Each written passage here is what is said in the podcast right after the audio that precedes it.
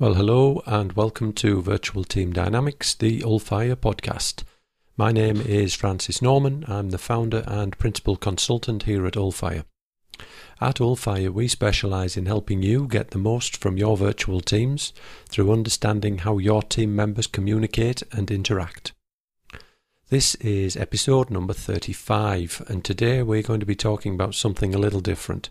So rather than a specific focus on facets of virtual teams, for this episode, we're going to be talking a little bit about um, why individuals and organizations have so much trouble conceptualizing asymmetric risks, um, with particularly within the project environment, and how, among other things, this difficulty impacts on an organization's ability to effectively run a virtual team.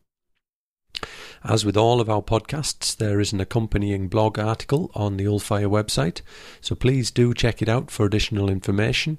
And while you're there, subscribe to our regular newsletter, subscribe to the podcast if you find this interesting, and generally find out a bit more about how we may be able to help your business.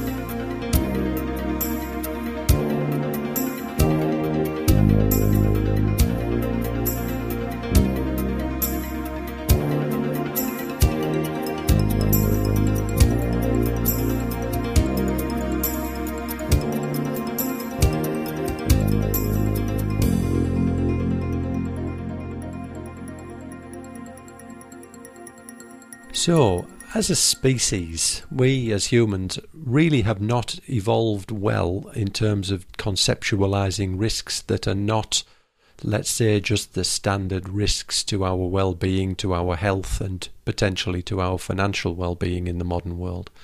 Most of our risk development has been very, very much in the binary way. Something will kill us or it won't kill us. It will do us harm or it won't do us harm on the opportunity side, it's something which we want or we don't want. So we tend to look at things in the risk scenarios as either being positive or negative, being easy to control or being scary that we need to avoid. But we tend to find it really difficult to conceptualize risks where one side may be a small benefit opportunity, but the other side could be an enormous risk. And that difference between the small benefit versus the enormous risk, or on occasions the large benefit versus very small risk, uh, is what is where asymmetrical risks come into uh, come into all of this.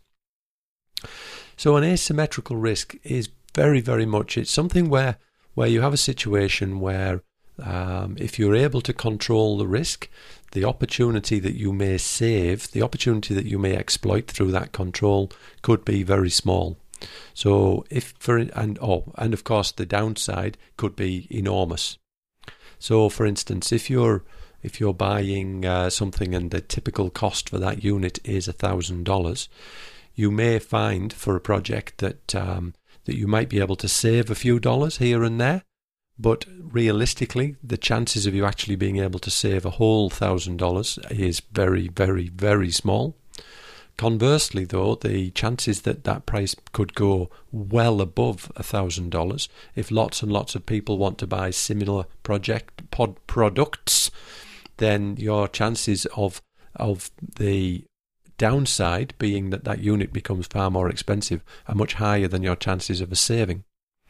Similarly, if you're looking at the duration of tasks, something that might take, let's say it might take a month to do a particular piece of work, but you find that um, you you believe that you might be able to save a couple of days, but saving that couple of days is all that is actually humanly possible.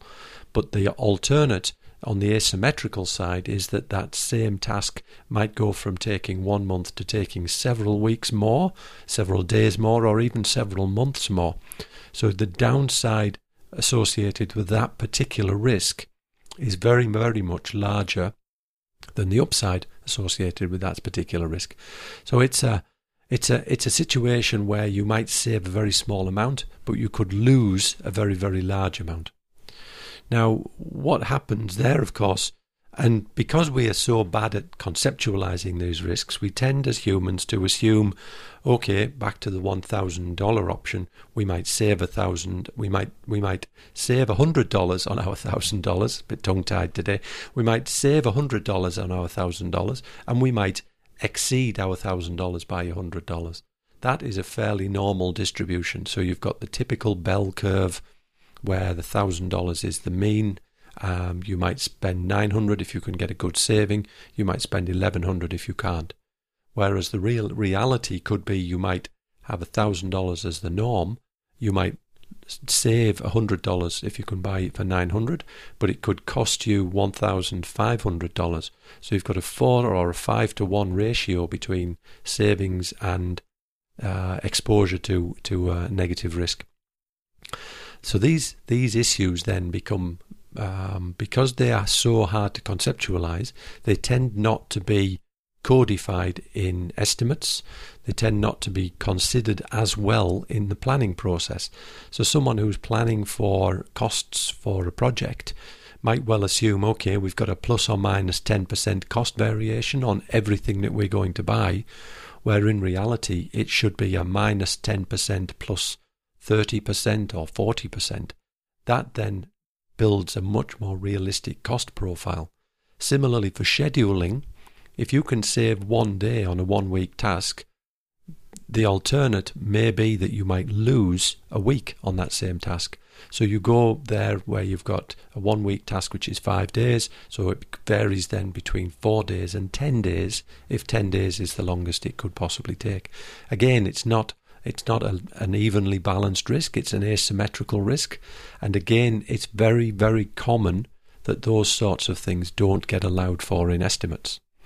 Now there is a process that you can run that will that will work through these, and that's called Monte Carlo analysis. But again, you have to put in the right span of variables. You have to put your small one side large, the other side. You have to work out how it's going to be so that it can do the calculations for you. But normally, most people don't do that kind of work. Normally, they just look at a risk and say, oh, yeah, plus or minus 10%, plus or minus 5%, and so forth. Now, where this starts to then become quite awkward and quite difficult and quite costly within a project scenario is that you build up your entire estimate based on your perception of risk as being a linear plus or minus 10% or whatever the whatever you choose to use. You then present that to your management group and your management group would look at it and the norm with these is that your management always believes that they can do the job quicker and that the job itself will come out as being less expensive. So they'll often say to people who propose a project to them, you can have this job if you can do it 10% quicker and for 10% less. Now, if you've done your estimate based on a linear plus and minus 10%, when they take 10% off, assuming that what you present is the worst case scenario based on your estimates, you're then back to your you're essentially then back to the norm numbers that you've used all the way through. Whereas if you use estimates where you have gone with the minus 10 plus 30, minus 10 plus 25, or whatever the figures are, take a 10% off there, you're actually taking less off the project that's at risk. You're also making it far, far, far more likely that you'll be able to achieve the actual forecast outcomes and you'll have a far more realistic thing. But in the normal situation where you lose that 10%, which is the 10% float that you had on the end of your estimate, your management then have essentially taken away all of the float that you had in your job all of your budget float, all of your man hour float, everything has gone away. Now, where that starts to get very difficult for virtual teams is that the virtual teams then come under a lot of pressure. Your people right across the project will come under a lot of pressure and they'll try and cull and cut and control the labour spend on a job far more often than they will try and spend on the um, capital expenditure. You cannot avoid capital expenditure if you're buying something. You have to buy that thing. Whereas if you believe that you can reduce your costs a little bit, the areas that get pruned typically are in the labour costs. So you look for places where you can do the work cheaper. You look for um, ways where you can do it with less effort, so you cut down on both the number of hours being expended and the cost per hour in a way of trying to save money. You also cut down on travel costs. You also cut down on the technology that you're going to spend your money on so people can communicate better. And all of those things have been proven over time to be the things that help to build an effective virtual team. So, where if you're doing the work in one location, travel is is very very small in terms of normal costs. If you're doing your work in multiple locations, travel gets expensive. Likewise, communication technology, if you have to buy and install several several large scale video conference platforms, they become very expensive. If you that doesn't apply if you're working in a single location. So the things that tend to get cut out of expenditure on these projects are the things that are there mostly to help virtual teams be effective. So you're actually disproportionately penalizing the effectiveness and efficiency of your virtual team if you finish your estimating process with an estimate which is below where you need to be. Um, so that's the that's the gist of this uh, this article and this podcast this week. Um, I hope that it made sense to start with, and I hope that there's been something in there that's been useful and of interest to you. Um, if there has, then please do feel free to leave a bit of feedback for us. And of course, if there's if you've got observations, if you've got thoughts and comments, then we love to hear from our uh, from our listeners and from our readers as well.